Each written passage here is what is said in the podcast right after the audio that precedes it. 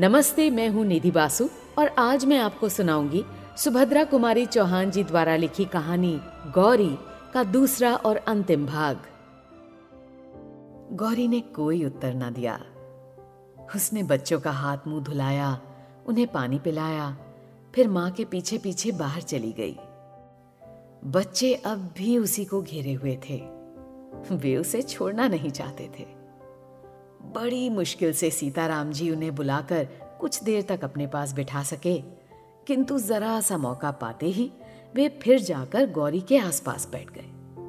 पिता के विरुद्ध उन्हें कुछ नालिशें भी दायर करनी थी जो पिता के पास बैठकर ना कर सकते थे। छोटे ने कहा बाबू हमें कभी खिलौने नहीं ले देते। बड़े ने कहा मिठाई भी तो कभी नहीं खिलाते। छोटा बोला ओले में छोड़कर दफ्तर जाते हैं। दिन भर नहीं आते। बाबू अच्छे नहीं हैं। बड़ा बोला, माँ, तुम चलो, नहीं तो हम भी यही रहेंगे। बच्चों की बातों से सभी को हँसी आ रही थी। कुंती ने बच्चों से कहा तो तुम दोनों भाई यहीं रह जाओ बाबू को जाने दो, है ना ठीक? काफ़ी देर हो गई यह देखकर सीताराम जी ने कहा, बहुत समय हो चुका अब चलूँगा। नहीं तो शाम की ट्रेन न मिल सकेगी। फिर राधा कृष्ण की तरफ़ देखकर कहा, आप लोगों से मिलकर बड़ी प्रसन्नता हुई। लड़की तो आपकी साक्षात लक्ष्मी है, और ये मैं जानता था कि आपकी लड़की ऐसी ही होगी, इसीलिए देखने को नहीं आना चाहता था। और सच बात तो ये है कि मुझे पत्नी की उतनी ज़रूरत नहीं, जितनी इन बच्चों को ज़रूरत है। एक माँ की। मेरा क्या ठिकाना? आज बाहर हूँ, कल जेल में। मेरे बाद इनकी देखरेख करने वाला कोई नहीं रहता। यही सोच समझकर विवाह करने को तैयार हो सका हूँ। अन्यथा इस उम्र में विवाह? राधा कृष्ण ने मन ही मन सोचा तो मेरी लड़की इनके बच्चों की धाय बनकर जाएगी। कुंती ने सोचा कोई भी स्त्री ऐसे बच्चों का लालन पालन कर अपना जीवन सार्थक बना सकती है। गौरी ने मन ही मन इस महापुरुष के चरणों में प्रणाम किया और बच्चों की ओर ममता भरी दृष्टि से देखा। जैसे यह दृष्टि कह रही थी कि किसी विलासी युवक की पत्नी बनने से अधिक मैं इन भोले भाले बच्चों की माँ बनना पसंद करूँगी। सीताराम जी को जाने के लिए प्रस्तुत देख बच्चे फिर गौरी से लिपट गए। झूठ ही सही। यदि राधा कृष्ण एक बार भी कहते कि बच्चों को छोड़ जाओ तो सीताराम बच्चों को छोड़कर निश्चिंत होकर चले जाते। परंतु इस ओर से जब कोई ऐसी बात न हुई तो बच्चों को सिनेमा, सर्कस और मिठाई का प्रलोभन देकर बड़ी कठिनाई से, गौरी से अलग करके वे ले जा सके। जाते समय सीताराम जी को पक्का विश्वास था कि विवाह होगा। केवल तारीख निश्चित करने भर की देर है। सीताराम जी उस पत्र की प्रतीक्षा में थे, जिसमें विवाह की निश्चित तारीख लिखकर आने वाली थी। देश की परिस्थिति, गवर्नमेंट का रुख और महात्मा जी के वक्तव्यों को पढ़कर वे जानते थे कि निकट भविष्य में फिर सत्याग्रह संग्राम छिड़ने वाला है। न जाने किस दिन उन्हें फिर जेल का मेहमान बनना पड़े। पिछली बार जब गए थे तब उनकी बूढ़ी बुआ थी, पर अब तो वे भी नहीं रही। ये कहारिन क्या बच्चों की देखभाल कर सकेंगी? बच्चों की उन्हें बड़ी चिंता थी। और बच्चे भी सदा ही माँ माँ की रट लगाए रहते थे। उन्होंने फिर एक पत्र बाबू राधा कृष्ण को शीघ्र ही तारीख निश्चित करने के लिए लिख भेजा। उधर राधा कृष्ण जी दूसरी ही बात तय कर रहे थे। उन्होंने सीताराम के पत्र में उत्तर लिख भेजा कि गौरी की माँ पुराने ख्याल की हैं। वे बिना जन्मपत्री मिलवाए विवाह नहीं करना चाहती। अतएव आप अपनी जन्मपत्री भेज दें। पत्र पढ़ने के साथ ही सीताराम जी को यह समझने में देर न लगी कि यह विवाह ना करने का केवल बहाना मात्र है, किंतु फिर भी उन्होंने जन्मपत्री भेज दी। जन्मपत्री भेजने के कुछ ही दिन बाद उत्तर भी आ गया कि जन्मपत्री नहीं मिलती, इसलिए विवाह ना हो सकेगा।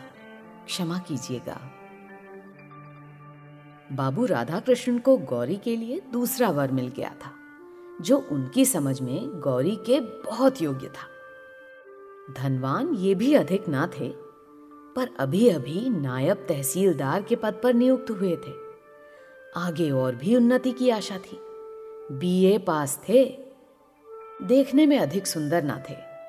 बदशक्ल भी कहे जा सकते थे।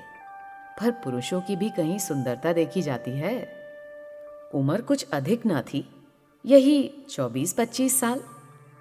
लेने देने का झगड़ा यहाँ भी ना था। पहली शादी थी और माँ बाप भाई बहन से भरा पूरा परिवार था। राधा कृष्ण जी इससे अधिक और चाहते ही क्या थे? ईश्वर को उन्होंने कोटिशह धन्यवाद दिए, जिसकी कृपा से ऐसा अच्छा वर उन्हें गौरी के लिए मिल गया।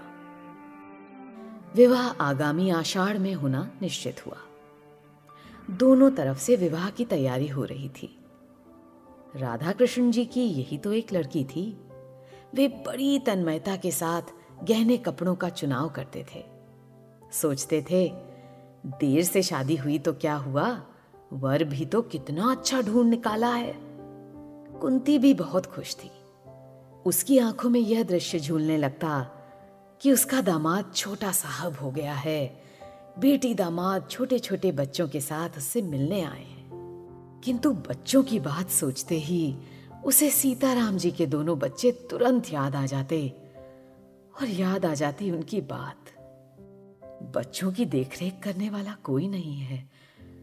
फिर वो सोचती दुनिया में और भी तो लड़कियाँ हैं। कर ले शादी। क्या मेरी गौरी ही है? इस प्रकार पति पत्नी दोनों ही प्रसन्न थे। पर गौरी से कौन पूछता कि उसके हृदय में कैसी हलचल मची रहती है? रह रह कर उसे उन बच्चों का भोला भाला मुँह और मीठी मीठी बातें याद आ जाती। साथ ही याद आ जाते विनयी, नम्र और सादगी की प्रतिमा सीताराम जी। उनकी याद आते ही श्रद्धा से गौरी का माथा अपने आप ही झुक जाता। देशभक्त त्यागी वीरों के लिए उसके हृदय में बड़ा सम्मान था। आप सुन रहे हैं आदरणीय सुभद्रा कुमारी चौहान द्वारा लिखी कहानी गौरी का दूसरा और अंतिम भाग। सीताराम जी ने भी तो देश के लिए अपने जीवन का उत्सर्ग कर दिया है। नहीं तो बीए पास करने के बाद क्या प्रयत्न करने पर उन्हें नायब तहसीलदार की नौकरी न मिल जाती? मिलती क्यों नहीं? पर सीताराम जी सरकार की गुलामी पसंद करते तब ना। दूसरी ओर थे उसके होने वाले वर नायब तहसीलदार साहब, जिन्हें अपने आराम, अपने ऐश के लिए ब्रिटिश गवर्नमेंट के जरा से इंगित मात्र से निरीह देशवासियों के गले पर छुरी फेरने में जरा भी संकोच या हिचक नहीं। जिनके सामने कुछ चांदी के टुकड़े दिए जाते हैं और ये दुम हिलाते हुए निंद्य से निंद्य कर्म करने में भी किंचित लज्जित नहीं होते। घृणा से गौरी का जी भर जाता। किंतु उसके इन मनोभावों को जानने वाला यहाँ कोई भी ना था। वो रात दिन एक प्रकार की अव्यक्त पीड़ा से विकल सी रहती। बहुत चाहती थी कि अपनी माँ से कह दे कि वह नायब तहसीलदार से शादी न करेगी। किंतु लज्जा उसे कुछ भी कहने ना देती।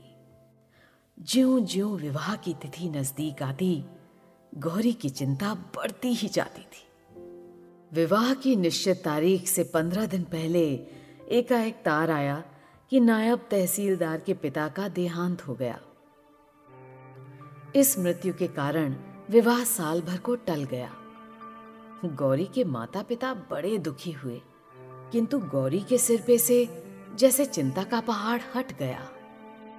इसी बीच सत्याग्रह आंदोलन की लहर सारे देश में बड़ी तीव्र गति से फैल गई। शहर शहर में गिरफ्तारियों का तांता लग गया। रोज ही न जाने कितने गिरफ़्तार होते, कितनों को सजा होती। कहीं लाठी चार्ज कहीं एक सौ चौवालीस। सरकार की दमन की चक्की बड़े भयंकर रूप से चल रही थी। गौरी को चिंता थी उन बच्चों की।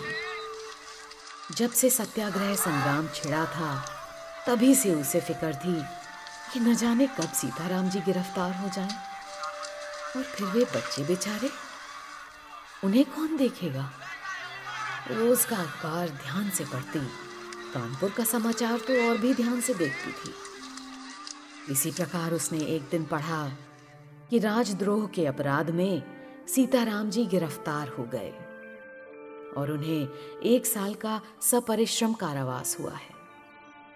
इस समाचार को पढ़कर गौरी कुछ क्षण तक स्तब्ध सी खड़ी रही, फिर कुछ सोचती हुई टहलने लगी। कुछ ही देर बाद उसने अपना कर्तव्य निश्चित कर लिया। वो माँ के पास गई। माँ कोई पुस्तक देख रही थी। उसने अपने सारे साहस को समेटकर दृढ़ता से कहा, माँ, मैं कानपुर जाऊँगी। कानपुर में क्या है? आश्चर्य से कुंती ने पूछा, वहाँ बच्चे हैं।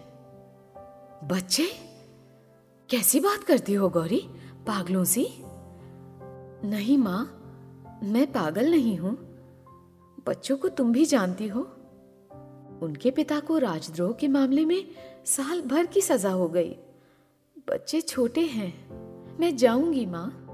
मुझे जाना ही पड़ेगा। गौरी के स्वभाव से कुंती भली भांति परिचित थी।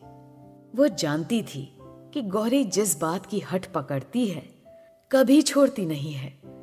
अतएव सहसा वे गौरी का विरोध ना कर सकी। बोली, पर तेरे बाबूजी तो बाहर गए हैं, उन्हें तो आ जाने दे। बाबूजी के आने तक नहीं ठहर सकूँगी माँ। मुझे जाने दो। रास्ते में मुझे कुछ कष्ट ना होगा। अब मैं काफ़ी बड़ी हो गई हूँ। और उसी दिन शाम को एक नौकर के साथ गौरी कानपुर चली गई। अपनी सजा पूरी करके सीताराम जी घर लौटे। इस साल भर के भीतर उन्होंने बच्चों को एक बार भी ना देखा था। उन्हें कायदे के अनुसार हर महीने उनका कुशल समाचार मिल जाता था, पर बच्चों की चिंता उन्हें लगातार ही बनी रहती थी। जिस कहारिन के भरोसे वे बच्चों को छोड़ गए थे, उसके भी तीन चार बच्चे थे। वह बच्चों को कैसे रखेगी? सो सीताराम जी जानते थे, पर विवशता थी। क्या करते? सवेरे सवेरे छह बजे ही जेल से मुक्त कर दिए गए। एक तांगे पर बैठकर वे घर की ओर चले। जेब में कुछ पैसे थे। एक जगह गरम गरम जलेबियाँ बन रही थीं।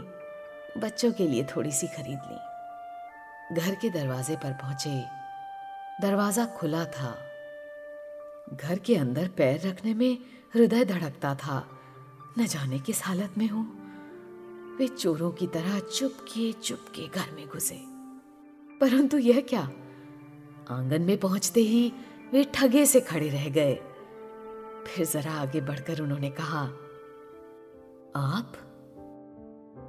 गौरी ने झुककर उनकी पदधूली माथे से लगा ली।